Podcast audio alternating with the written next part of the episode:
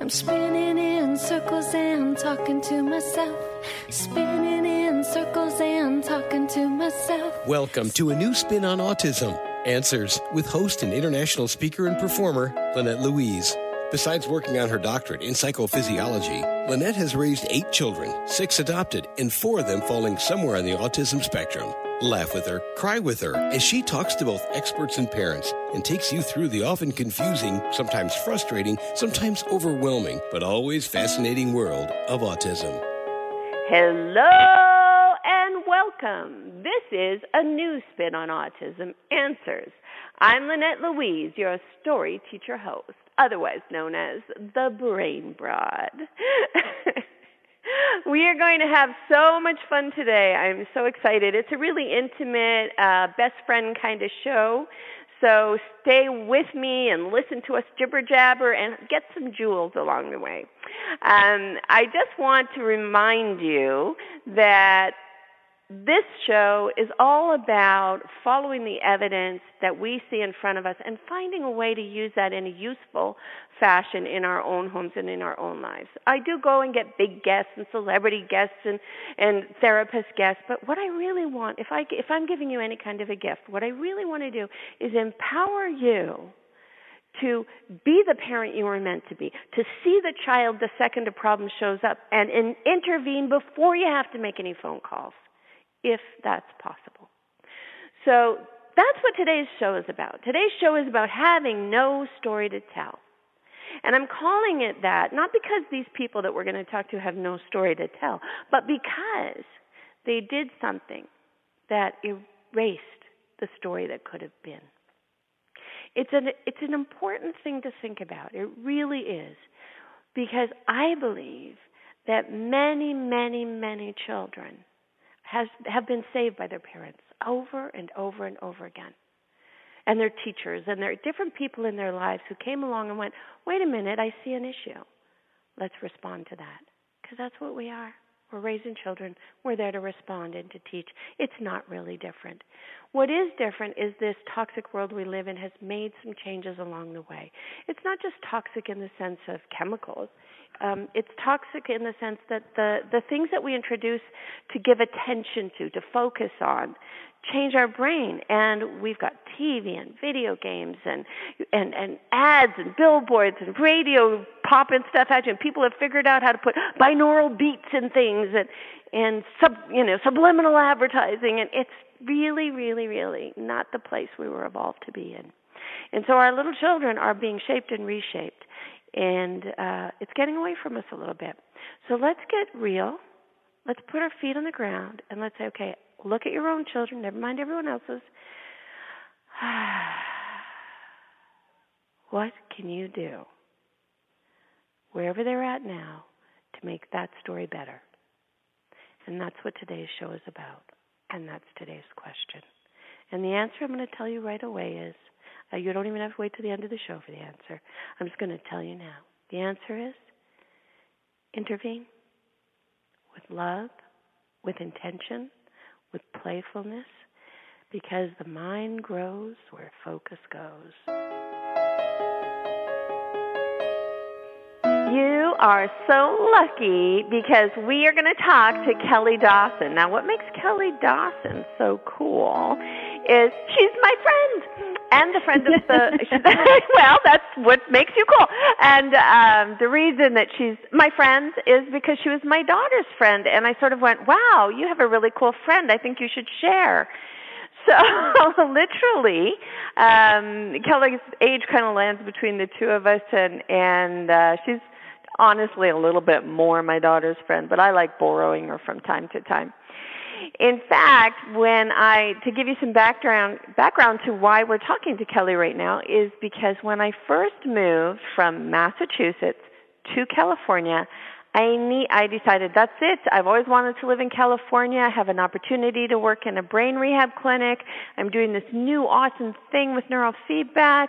I'm already trained in play with with autism. I've got my family that's gotten better. I've got all these different things going on. It's time to go to California and really live the dream, right? And bring all my different sides of me together and be someplace where you can be a performer and a and a brain therapist and have a one woman show and a podcast and write books and be everything. So it's a great idea except I have no money and I need somewhere to live and I'm going to get paid like 50 bucks a day. So uh if I'm lucky and get a client.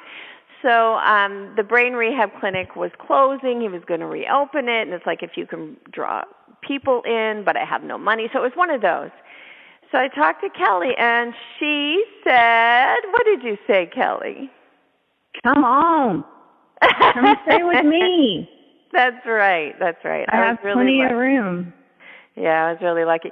And what was neat about it was, you know, when I got there, she had a couple of little kids, and she's her husband was traveling a lot, and so you know, the idea of us all living together was um lovely uh, however, her husband did come back sometimes, and I didn't think he liked me all that much. So I don't know. We're going to ask her if that's true. But anyway, it didn't feel quite as comfortable when he came around. So, so what I did was I looked at her balcony and I thought, you know, I could live on that balcony. So I moved all my stuff out onto her balcony. Thank goodness it was California. The weather was gorgeous, and that's how we did it for several months, right? Yes, I I want to say it was like half a year, but I couldn't believe you stayed out there on the balcony, but I could understand getting away from him. well, and and trying to give you guys the space and stuff. Yeah, I think it was close to half a year. Um eventually Dar did come and uh, I sent for him and we and I got an apartment and in all honesty, I couldn't have done it if you had been charging me rent. So for everyone to know she's a generous spirit. I mean, I tried to contribute with groceries and stuff like that, but I essentially was living um rent free so that I could accumulate enough money to begin this uh new journey without my family who I was supporting over in Texas really falling apart. So um, so now you know who you're ta- who you're listening to. You're listening to somebody with a, a very supportive side, super creative too. She does all these really amazing parties that are all themed and gorgeous, and and we just really enjoy you, Kelley. Um, so, but there has to be a reason why I've got you on the podcast, right? Since it's about autism, they're probably thinking, okay, well, yes, girls, we we know you like each other. Um, so I wanted I wanted today's theme to be no story to tell. Let me explain that. I think it's it's that thing of you know um when somebody who says I have a bad feeling, don't go on the highway. And so you go, okay, I trust you. If you have a bad feeling, I'm not going to go on the highway today. So you don't go on the highway. You don't drive that way that day. And of course, you get home fine. Everything's fine. And you never know. You never ever know. If I'd have gone on the highway, would something have happened? So that's what I mm-hmm. want the show to be about. About the times when you listen to somebody. And that's where Kelley comes in. So I'm living on her balcony and I'm observing some stuff with her daughter. And so now I'm going to let Kelley start talking. But I got to tell you, it's all about no story to tell. So she might run out of stuff and I might have to flush it out. okay. So do you remember what do you remember what I'm talking about? Yes, I I do. Uh at the time Dawson had to been 3 or 4 and when you're getting ready for work in the morning and and you're you're doing all of these things and trying to get kids ready for daycare and get your stuff ready and a lot of the times I would sit Dawson especially in front of the TV while I was taking care of things that I had to do. And I thought, you know, if it was public access or one of those brain videos that that was okay. And it was sort of an electronic babysitter for her for a while. Um and at the same time I was having problems with tantrums with her. Um severe tantrums that would last and she'd cry and throw herself on the ground and I was at my wit's end and had no idea what to how to make this go away. Um, and I think that's when you came in and made a suggestion that maybe I needed to turn off the TV. Right. and I, I'm going to flesh that out a little because um so I, I was watching that, and I remember when I first met Dawson, the very first time I ever met her was you know a year or two before, and I, was sort of, oh, it's your baby. You had your baby, and you sort of handed her to me, and she was like the wiggliest thing, you know. she's just like it's still moving in the air, and you kind of had to hold her while she's jumping and moving and jiggling. And um, one of those babies that didn't just at least when I held her and what I observed that day, she didn't just sort of meld into you uh, and become sort of a part of the adult body and snuggle in. She was as if she was waiting to be three and be able to run away. right? So she was really, really active. Does that sound like her as a baby? Oh yeah. Okay. So I'd already kind of seen that, and then when when I moved in um, with the tantrums and the TV, I, I remember saying, "Is it okay if I help you? Because this is what I do." And you were awesome. And I I said, "It's the thing with the TV is that there's this low wave that's encouraged in the brain. It's uh, called a theta wave, and when you watch a lot of TV, it encourages the brain to be bathed in this um, and and build more and give more and do more of that particular wave. And so it sets you out of balance. You can't focus. You can't think. And a good old temper tantrum will brighten you up, but um, you know then you go back to the TV to calm down with the theta. And and I try. I just explained it a little bit, but the beautiful thing for me was uh, we talked just a little, and I said, so you know if she just you just need to do active things with her, interactive things, because she's really this kid who doesn't have to have a problem but will. And the very next day, do you remember the next day? Because I came back from work the next day and I was so happy. do you remember this? Uh, vaguely. You were downstairs in the grass, outside in the grass with her. And it was the time when it would have been, oh, I just got home from work. I'm just, you know, sit her in front of the TV. But you didn't like if everyone I worked with would listen this well, not only did you not do that, you just didn't do that anymore.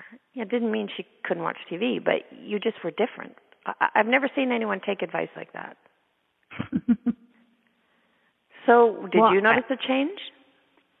I, I I did, and I think you know there are times I have not heeded others' advice, um, but I think I trusted you so much and saw so much that you've done with others that, you know what, I'm going to give this a shot. And I, I noticed her behavior changed very quickly. Yeah. Yeah. Yeah, it was really cool. So how is she now? Um she's engaging and fun and social, creative. Um, she's doing violin and music now, and still continues to do drawings. And um, she's just a she's a happy child, and you know she'll have a few days, but nothing like you fear where you, you don't know how to deal with a, a, a tantrum or a bad day. She's she's pretty amazing. Yeah, I agree. She's really amazing, actually, and really beautiful. So, do you think that you changed history? Have you ever thought about that? This is a really tough one. Like I said, with the example at the beginning, you know, if you don't go on the highway that day and then everything's fine. There's no way to know. Do you ever think about that? Um, actually, I have, and she. I I wonder if I hadn't done that, and then of course now you know I continue to monitor, you know how much TV she's watching, just because I feel like if it did that to her then, it's going to keep doing that to her. Um, and to keep limits on it. Um, but I think that she would be um, a lot more reclusive and and quiet if I hadn't if I hadn't taken your advice back then. Thank you. Yeah, I I kind of think so too. I mean, it's a it's a question that you never can answer. But um isn't it great not to have yes. a story to tell? yes. And uh let's just hope it continues through her teen years.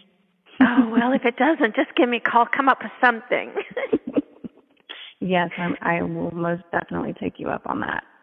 Okay, so outside of the TV, what give us one learning that that whole because so once you weren't having her, you know, just be in front of the TV, um, you were interacting with her a lot more. You were playing more games with her. It was just different. So, what did you learn? What was one learning outside of don't put her in front of the TV so much? You have to be the one that keeps their attention um, I, I think that's most important. Um, that, that that's the most important thing that I learned. Um, I'm not just a parent. Um, I'm there to keep her engaged in learning. And I can't do that if she's sitting in front of a TV. I, I need to play with her, talk to Yay! her. what a concept!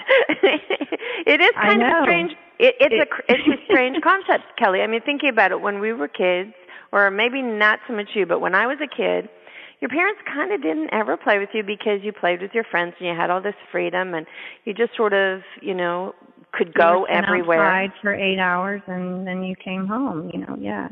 Exactly. And, so you were interacting though. The problem now is we can't give that kind of freedom to our kids. We've got TV that's readily available and all these games and things. It's really easy to leave your child thinking that it's the same as when you grew up, and it's not. Right. Right. Yeah, our new favorite thing to do together is dominoes. We have lots of fun playing dominoes. Oh, there you go. Okay, everybody, dominoes. Yep, that the cure. The cure for childhood angst. I want you to go play dominoes with your kids. No, seriously, um, Kelley, your answers were awesome. Um, do you have anything that you want to say before we say goodbye? I just want to say thank you. You're welcome. If I if I never said it before, thank you. You're welcome and and thank you back to you. I had a place to stay. My whole family got this whole transplant, so it was a mutual give and take. And you are very welcome. That was Kelley Dawson, and you're listening to a new spin on autism answers. I'm Lynette Louise, your story teacher host, otherwise known as the Brain Broad. And today we're doing it a little different. We're going between two guests, but nobody's giving anything away, so I don't get to say, okay, okay, okay, it's a great guest giveaway. Oh, look, I just did. Okay, and make sure you stay to the very end of the show when we will do Stories from the Road. And now for the treat upon treat upon treat. I am going to introduce you to my daughter. Um, all my children are so marvelous that every time I have one of them on the show, I get really excited. So this will be fun. Besides, we know each other. Maybe we'll finish each other's sentences, and you'll be sitting at home decoding. You know, what did they say? What did they say? It must have been good. Um, so as you're maybe noticing by now, I'm talking to people that I know intimately well, and that's because this is about no story to tell, and I cannot do it any other way. And here's why. If you do something to help your child or your loved one or yourself, and it works, you cannot know most of the time. Sometimes you can. Um, but usually it's one of those things where you go, well, I, I, I have a, you know, nobody's sick. I, I guess it worked. Or maybe there was nothing wrong in the first place. And that that little gray area is where the trouble lies and why so many children get the let's wait and see reaction from doctors and unfortunately the only way to know for sure that you had a problem is to let the problem evolve. So we're going to try looking at it from another vantage point and see if we can do a little paradigm shifting. So thank you for being here, Brandessa. I really appreciate it. She's a busy girl, so we're lucky to have her. You're welcome. It's my pleasure. Oh, good, good. Besides, you know, I am your mom, and there is a certain amount of. I kind of have to do what I'm told. Yes. I wish that were true. I do not recall that ever being true. this one was feisty, independent, always had her own path, and did it really well. Um, well, with the exception of those teenage years, we won't go there. So, uh, honey, um, when so tell them about your kids, how many kids you have, and uh, we're just going to focus on this one time when we saw some a shift in your in your twins. So, just give them a sense of you. Okay, I have four kids. Um, they're all girls. My older girls are 11 and 13, and my little ones are four-year-old twins. And um, my older girls, I uh, was a little bit more, I guess, traditional in my approach. They were fully vaccinated, although they were on an alternate schedule. They were fully vaccinated, and I think I did see reactions in them at times. But I, um, I was of a completely different mindset, and I don't think I really uh, made the connections until later. But um, my twins, I did not vaccinate for the first year, and then um, after they turned one, I was going to do selective vaccines, and I was going to do it um, very slowly. And so after they turned one, I uh, I had my first. I gave them their first round of vaccines, and actually that's not true. They had had one round prior to that, um, so it was actually their second round of vaccines. And um, and just a minute, these are preservative mm-hmm. free as well, right?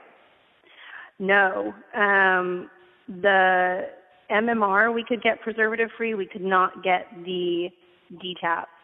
Um, okay. It, it my my doctor the, my doctor told me that it virtually didn't exist.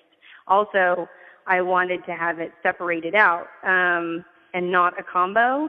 And she said that that virtually didn't exist either. So at the time, that was the information that I had. Um, and so they got one, and it, that was it. It was the DTaP.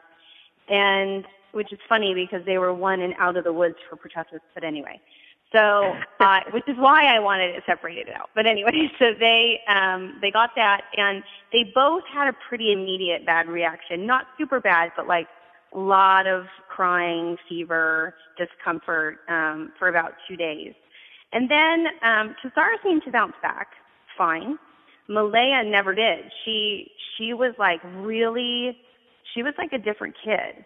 Um, she was really withdrawn. She and you know it's funny because the one who noticed it the most was um, Tim, was uh, my husband, her dad. She, he was he was, I think, I'd been talking about the vaccine issue um, a lot and you know gone back and forth with it. He'd never seen anything before related to vaccines, so for him that was really um, really huge. She was she was very withdrawn, very grouchy.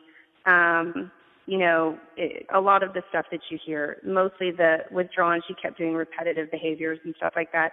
I don't even think, Mom, that you were around at that time, right after. Well, what I noticed wasn't, for me, I didn't know that it correlated with the vaccine, so I just noticed that she was all those things and almost scared. Um, yeah, she was. Yeah. She was very and very sensitive. Um, but I basically I called you. I asked you. I said I wanted to do neurofeedback on them and then also at the same time, I did like a slow detox. I wanted to detox them, but I didn't want to do it um, to where it was uncomfortable. So we were basically doing baking soda baths, and um, I was giving them um, activated oh. charcoal and oh. zeolite. And so, anyway, we were doing that just kind of slowly. And then with Malaya, I was kind of going to playroom sort of technique. You know, I was just playing with her a lot and engaging her and doing that. And then at the same time, I was waiting for you to come. And then you came down and looked at them and you gave me protocols for both of them. But you noticed Shasara. I hadn't. Yeah. Malaya's reaction was kind of was immediate and obvious. Tasara was always feisty, so um, and still is. and so I didn't really put it together that she had also started toe walking, turning her head and spitting and acting a little Tourettesy. mm-hmm. Once you, and actually, you gave her neurofeedback and it ended up being a little too high and it actually exacerbated her Mm-hmm. um, symptoms and made them obvious to me. And then, um, and then we talked about it, and then it became more obvious. And then, of course, you righted her, and um, and gave me a protocol for her that we did after that a few times. Now, what's interesting though to me is that you know I've done neurofeedback on myself for years, a lot. I've done a lot of neurofeedback on myself. You've done a lot of neurofeedback on me. Um, you know, it's made profound changes in my life, but much, much slower. lots of neurofeedback. Same with Darian and Sine. I've done lots of neurofeedback on them, um, and it's made changes for them. And and it and you know the initial reaction is actually pretty quick. It makes it makes good changes quickly, but it takes a long time, um, sort of to or in our experience, it's taken a longer time, a lot more neurofeedback to get it to where sort of the brain takes over and does it itself. And um, with the babies, with the twins, it was we barely had to do any. Yeah. It was like we did some neurofeedback with Malaya. Malaya was different. It was like it was a slower course anyway, and you know she's one of those cases where you never really get them back because you can't you can't really tell um, because they're growing and getting older and changing anyway. Right. Um, so we got a new Malaya and she's perfect. Um, and but to Sarah, we pretty much just stopped it in its tracks. Um, between the neurofeedback and I guess I was also detoxing them at the same time, um, they really, uh, you know, within a few months, I wouldn't, I would say I never saw anything like that on her again, not to that degree. Every once in a while, it would come back a little bit, um, and I and I would do a session, but it would literally be like a five minute session, and and that was pretty much it. Like it was, it was really quick. It was really not a lot of work. It was, um, and it was pretty profound. Um, and uh, and then there's really nothing to say after that, I guess, because we did it so quickly and um, effectively. Mm-hmm. And you end up with no story to tell. pretty much. it makes this a quick call, doesn't it? But so and you know they're me, still kids. They still go in and out of their phases and stuff like that. But they're um, but it's you know you have an experience like that, and it actually does give you a reference for what's normal and what's not. You know what to take seriously and what not to take seriously. And that was one of those times where it's like, okay, we need to sit down and take this seriously um, and deal with it right now. And we did. Yeah. And um, and uh, and yeah, it kind of ended it there. And I will say, of course, we also have never given them a vaccine since. Right, right. And that's the thing for me. Actually, it was a seller um, because you know I see lots and lots and lots of video of kids before they had a decline and or a change, um, and usually vaccine related, but not always. And um, and it's it's really easy to watch somebody else's video and say, you know, yeah, but I can see their eyes going over there this way, or look, he's sitting too rigid, or you know what I mean? Like make something up to associate with the state they're in when I meet them, which is uh, you know strongly autistic, and um, and seeing it in the grandkids, so immediate and so completely different from who they were before. Nobody could say that to me, right? Yeah, and that's the thing. That makes the conversation difficult to have with other people. It's very personal. It's your whole experience of your child, and it makes it. You know, it is. It is so clear. You, there's no words you can say to me that are going to undo what I know. I was Right. there, and I know my my my girls, and I you know, and I know what that experience was. Um, but it's true when you talk to other people you know, it, it is they they don't they can say, well, wasn't she always kind of the shy one? Well, wasn't you know? Exactly. And whether or not that's true, it doesn't even matter. it, No, it doesn't matter at all because I, I can even make that same case for them too. I can say when they were, you know, when they were little, there were some sensory things, stuff like that. We can because that's the point. In, early intervention works, and it works because brains are shaping, and babies do come out half made, and and Yeah, that's what exactly you know. That's Yeah. the way it's supposed to be. Yeah. Well, and I do think that that's part of the story with the vaccines is that they they are they are still developing. They are not done yet, and they are and they do have some kids are more I don't know whether it's a genetic predisposition or whatever it is, but some kids do have you know some more sensory issues, some more you know uh, developmental issues or what have you. So so that the vaccine reaction isn't going to be the same in each child. And so just because your child didn't react that way doesn't mean that my child didn't react that way. yes, exactly. So we can't hand neurofeedback to the people listening unless they have it themselves or have access, which then I suggest you use it if you're seeing seeing anything. Um, but what we can do is hand them a couple of uh, sort of immediate responder type things, things that you do instinctively and mm-hmm. don't even probably know it. So, um, you know, there are different tools that are always available to you. Des has already talked about, Brandessa, sorry. Brandessa's already I named her, you'd think I'd use the whole thing. Uh, she's already talked to you about, you know, caring and taking control with vaccines, and, and that would include anything that can bring a toxin into your child's body, like diet and and uh, she talked to you about you know using activated charcoal and different things to help cleanse the body. So that means as a parent we do have the ability to intervene just by researching um, and you're a great researcher so we could talk a long time on that but we don't have that much time what i do want is to give this thing because most people understand that concept Yes. What I do want is to give the true intervening that parents have done since they started having babies, which is the minute you see a behavior, you respond to it.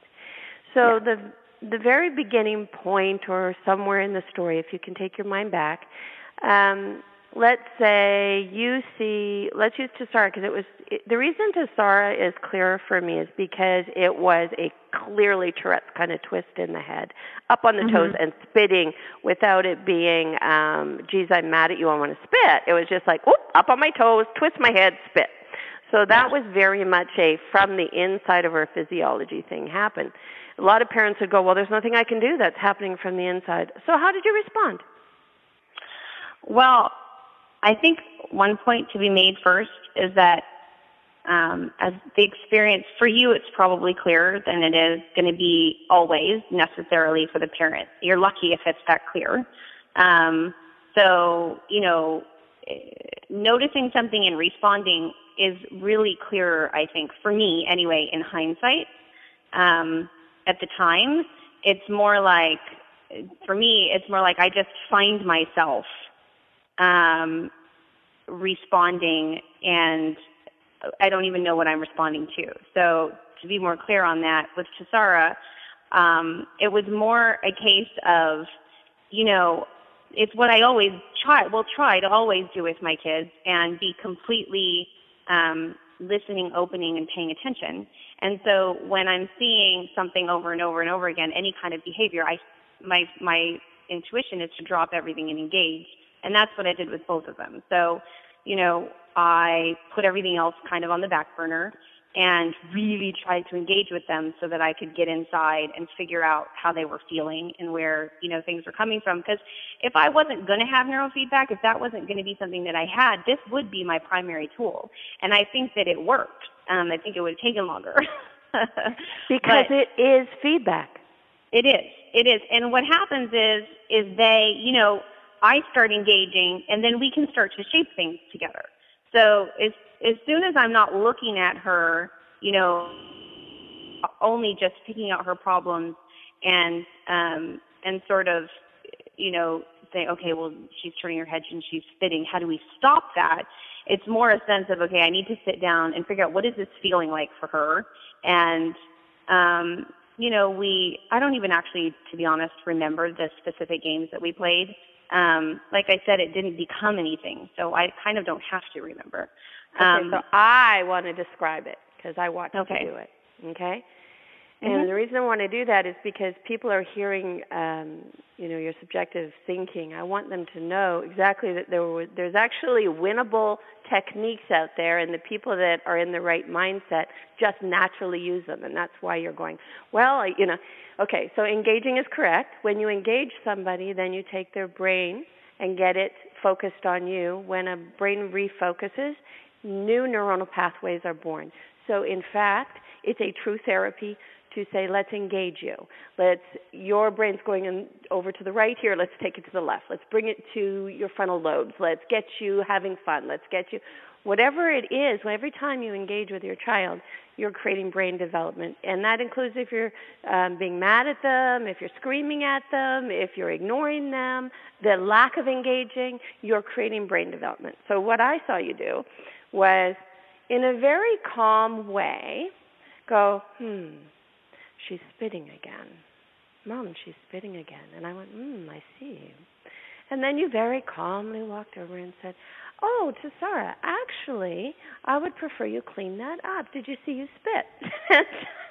and from there, you had her attention and you were cleaning up and you were discussing, and the next thing I know, it turned into play. And that's exactly what I teach.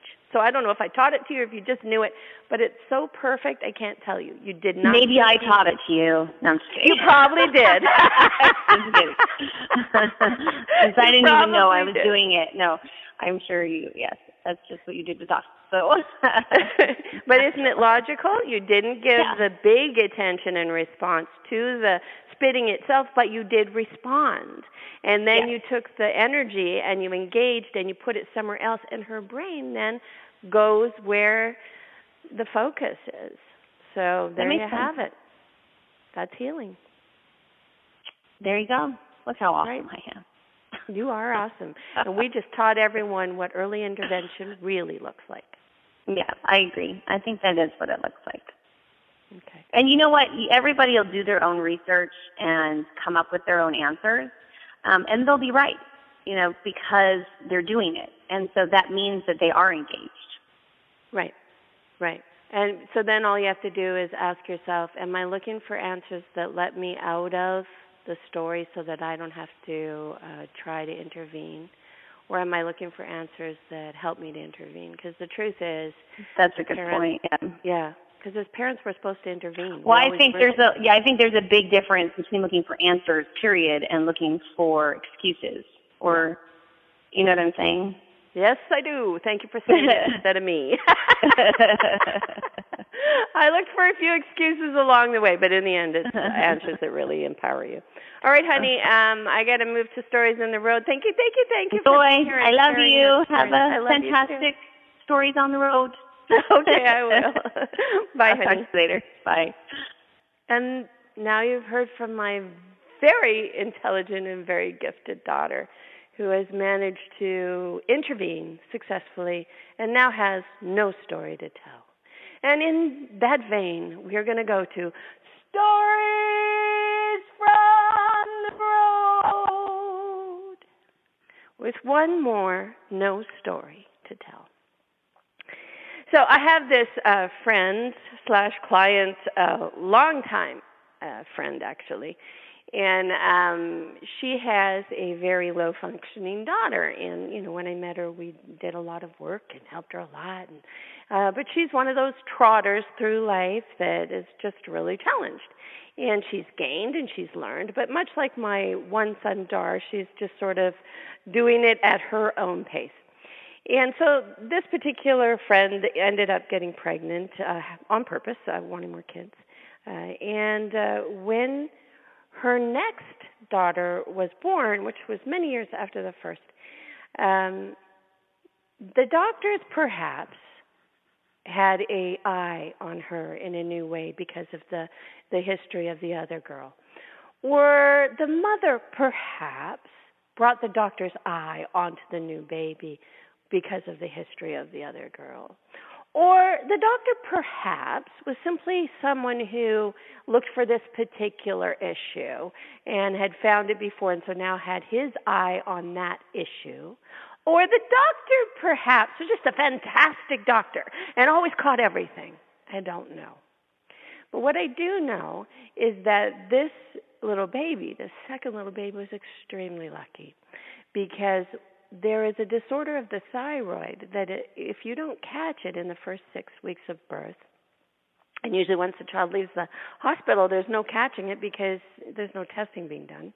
So really, essentially, if you don't catch it when they're born, uh, you don't catch it until it's done its damage, and it causes extreme retardation and all kinds of problems um, in the body and the brain. And and um, you know, and of course, everybody looks over to the other daughter when when the baby is discovered to have this issue because the other daughter has weight issues and you know different things.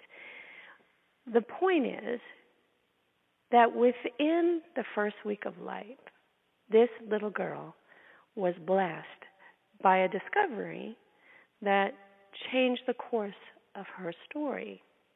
Now, in medicine, when you can do a lab test and you can see a result and you can put a pointer there and say, here's what's wrong and here's how you correct it, you don't end up wondering the rest of your life if you did the right thing or if there was even an issue or if you made it all up. You can always go back to those lab tests. Plus, I mean, her thyroid medicine is now for life. You can go back to those tests or you can check on them again and you can say, no, she really does have an issue. You can make it up. You can make you can do some crazy making if you want. You can say, well, wait a minute, maybe she didn't have an issue. Maybe it was a, a faulty lab test, and and uh, and and now that we're giving her thyroid medicine because that makes it so that the thyroid doesn't work on its own, now she has a problem that she never had before. And there are people who'll do that, but that's not really um, useful right now. What is useful is to say, when a doctor discovers it, with a lab test and gives medicine, and then you see this bright, brilliant, by the way, brilliant, adapted, conversational, beautiful girl, you um, evolve, and, and she's now, you know, in school. You get to say, wow, early intervention in the course of this child's life gave this story instead of that story. And it is possible that her other daughter's problem stemmed from a similar issue. I don't really know.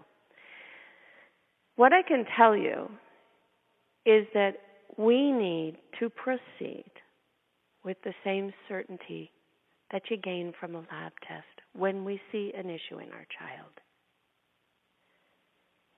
Sometimes there is no lab test to do. And the observer of the problem isn't the lab technician or the doctor with the degree, it's the parent who goes, Oh my gosh, my child went from comfortable in the world to withdrawn and afraid, or now she's turning her head and spitting. And ironically, the the girls that we were talking to were twin, or the you know Brenda's daughters were twins, and so their DNA, they're identical twins. Their DNA should be the same, and yet, and and their their vaccines came from the same batch. So you would think the same problem would happen, right? But no, a different problem. We use to stay in the gray area are the things that make it so that we end up with a real problem. That we can then say, ah, the problem started back then. So those of you who are my new parents that have new children, that they're brand new little guys, as you move forward, whether it's from the chemicals in your carpet or the or the, you know coincidental vaccination issue, or uh, whether it's from a trauma that happens because you know they were with you when there was a car accident, or whether there's all kinds of ways to reshape the brain. Grab a hold of their attention, love the heck out of them, and please reconsider the idea that early intervention means sitting them at a chair and taking away their childhood. All right? I'm Lynette Louise, your story teacher host. This is a new spin on autism answers. And don't forget, I'm also known as the Brain Broad. Thank you for being here. Otherwise, I'd just be talking to myself and my kids. All right, till next time. Stay. Thank you for joining the show today. Lynette is the author of the refreshingly honest and at times hilarious new book, Miracles Are Made A Real Life Guide to Autism. You can purchase this and other materials by looking on the webtalkradio.net website and clicking on the covers. You can also click through to her Facebook page and check out any show you may have missed by looking in the archives. We'll see you soon for another edition of A New Spin on Autism Answers.